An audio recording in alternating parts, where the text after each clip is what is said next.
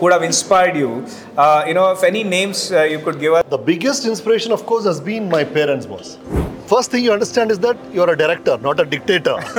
Never hit a lower patch in your oh, career yo. where things are not working. When you give a flop full mm-hmm. and then you don't get any more offers, it's understandable. Mm-hmm. I've just given a super hit full. You know, you wouldn't have known where you'll end up, right? Like, is there any comparison you see? Life is uncertain. That's the way it is designed, you know. Uh, or any point you thought be, becoming an actor is your thing. Oh, and Parvati refused to go on stage. She said, my dad and mummy are sitting there. I said, that's a parents' day. What does it happen? Uh, why did you choose to write a book when you're already so famous on place like YouTube? This book is a collection of all that I've spoken all these years. Only during COVID, two, two and a half years, there was absolutely no work.